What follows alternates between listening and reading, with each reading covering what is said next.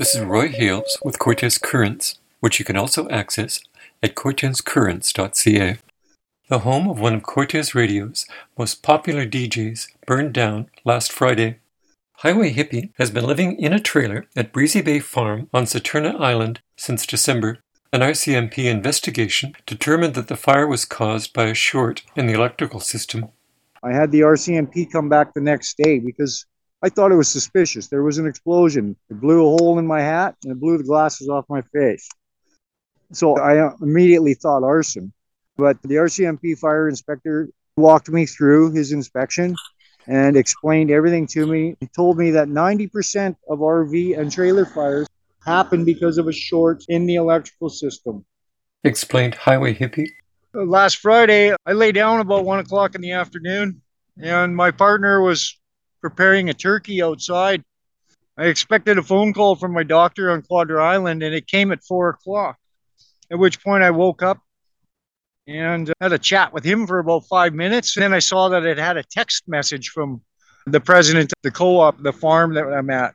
I went to meet them down at the main house. It was built in 1879 or something, just to check on a water situation. It was right around 420, 425. I ended up back at my trailer site, which is at the top of the top and the back of the property. I put the bike on the kickstand, and as I was walking in the sliding glass door, which is left open all the time for our pets to come in and out, I saw smoke rolling out of the, our spare room in the front of this 38 foot park model trailer. It really took me by surprise because th- there's nothing in there except pet food, empty boxes, and just some stored stuff. There's no power outlets or anything being used there. I couldn't get to the fire extinguisher because it happened to be in that room. And as I turned to leave and run out of the trailer, there was an explosion and it blew my hat and my glasses off my head. I ran up to the other motorhome and I grabbed a small fire extinguisher. By the time I got back to the trailer, that room was fully engulfed. I dumped the fire extinguisher in that room and it, didn't help at all. Not at all. So I panicked. I was worried about my pet. And I had a new one that I had rescued there a couple of weeks before. She had been abandoned on a sailboat and left there for uh, nine days before I went and rescued her. I went to the back of the trailer, and opened the back door, and of course I I fed the fire. There was a backdraft and the trailer instantly went up in flames. There was nothing I could do except stand back, turn my video camera on, and helplessly watch everything. Was everything you had in that trailer? That was everything I had, Roy. Two years ago, my sailboat sunk about the same time. And uh, I started from scratch then. I lost my clothes and many pictures I had of my children and stuff two years ago. So I had the stuff that I had acquired over the last couple of years. It was precious stuff. I had a signed edition of a book from Chief Dan George. I had some bear claws and first indigenous trinkets that were in my medicine box to decorate my medicine bag, which was also in that box. All the food that we had managed to preserve this year to have winter stores was all in the trailer as well. At the end of the day, it's all just stuff. There's two routes you can take. You can either wallow in the devastation and the loss, or you can rejoice in the miracles that happen around you if you open your eyes and you see what's happening because there's definitely miracles happening in my life. And it's all because of that community. I would encourage everybody to embrace the community, support your local merchants, your local farmers. Those are the people at the end of the day that are going to be there and have your back. Sure, I lost everything, but I have an extended family around me that cares about my well being, be it mental or physical. And these are things that I did not recognize before. I was so busy trying to make an impression and trying to get on this land that I forgot about all of that stuff. I forgot about that hard work that I have been doing and would continue to do. And, and the payoff is that I am a member of this community now. Complete strangers to me know that I'm the guy that hauled in the fresh Okanagan fruit. even though the f- fruit's not in season anymore, the people at the store still have me go over to the city every couple of weeks to purchase juice and whatever fruit they do have, be it apples or pears. And I've been running myself pretty hard the last couple of months between gardening and supplying local organic vegetables, and as well as going to the coast once a week into Langley to pick up anywhere from 30 to 45 cases of fresh Okanagan fruit, which I distributed. I've been running around looking for a home for 57 years of my life. And I have a sense that I do have that home. Even though I'm starting from scratch, I have the most important ingredient. I didn't know where it was, but it's right inside me. What's your biggest need? I'm trying to replace two laptops, microphones, a mixer board, the stuff I did to keep the end of the road show on the air at Cortes Radio. It's been four years now. And I've been all over Vancouver Island, British Columbia, and Saskatchewan, pumping the wattage to the cottage, as it were. I love what I do because it's therapy for me. I can take in all the things that I see in the world that frustrate the heck out of me, and I can turn that into music one day a week for two and a half hours. And it's therapy for me, and I hope that it's therapy for the listeners too.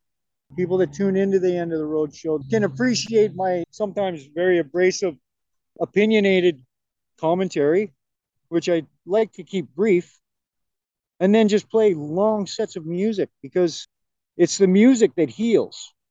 And I don't care what genre it is. For every song that is played on the end of the road show, I read the lyrics. I know exactly what the song is meaning.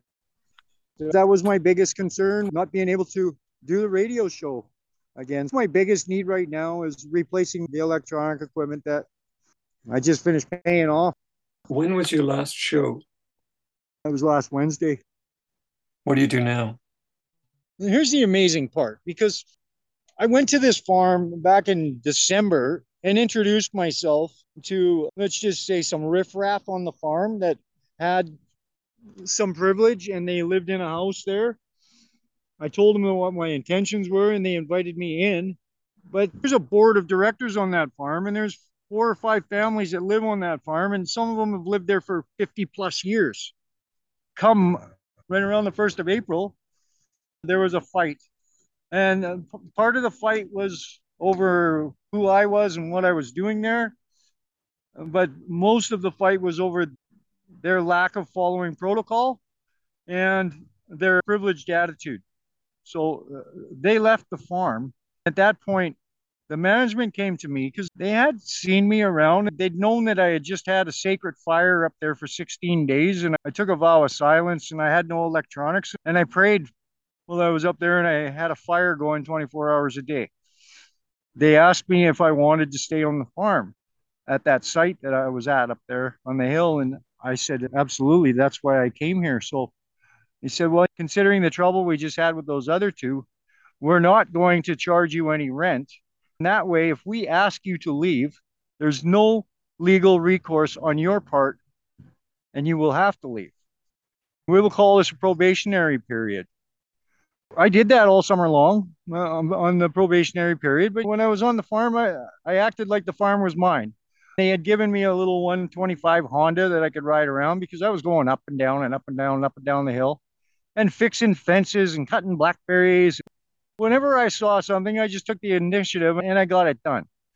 September 1st, they had their annual board of directors meeting, at which point they invited me to stay and become a leaseholder on the farm for a pittance. I won't say what the dollar value is because it would shock most people. It's such a pittance. Tell us about the trailer that burned down. This is a trailer that the management had put that up there seven or eight years ago. I was worried. I went down because there's a fire here and the fire department's there, and I saw the farm manager and she asked me how I was doing, and I said, "Well, I, I don't know. How am I doing? Am I going to be asked to leave now because of this fire?" And they said, "Absolutely not." in the days since that fire, I've been approached by other members of the farm family and they've expressed uh, that they're thankful that I've decided that I want to stay and carry on. So I have the site up there. It's maybe a half an acre, which is my site that I can do what I want there. I can put in a trailer. I can do some hundred square foot or less cob structures, which was part of the plan. And I've been gathering materials up until the time of the fire started. The community has come together and I've got some clothes now. They've been bringing me meals. There's been people putting money on my bill at the store so that I can buy the food that I want instead of them picking food for me.